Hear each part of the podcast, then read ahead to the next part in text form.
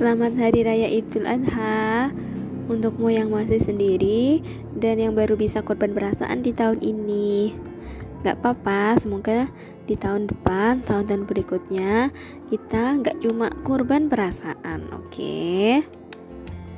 Jangan sedih kalau di bulan ini Banyak teman-temanmu atau tetanggamu yang nikah Kita senasib kok Ya udah syukuri aja Allah pasti punya rencana yang lebih baik Selamat hari raya ya untukmu.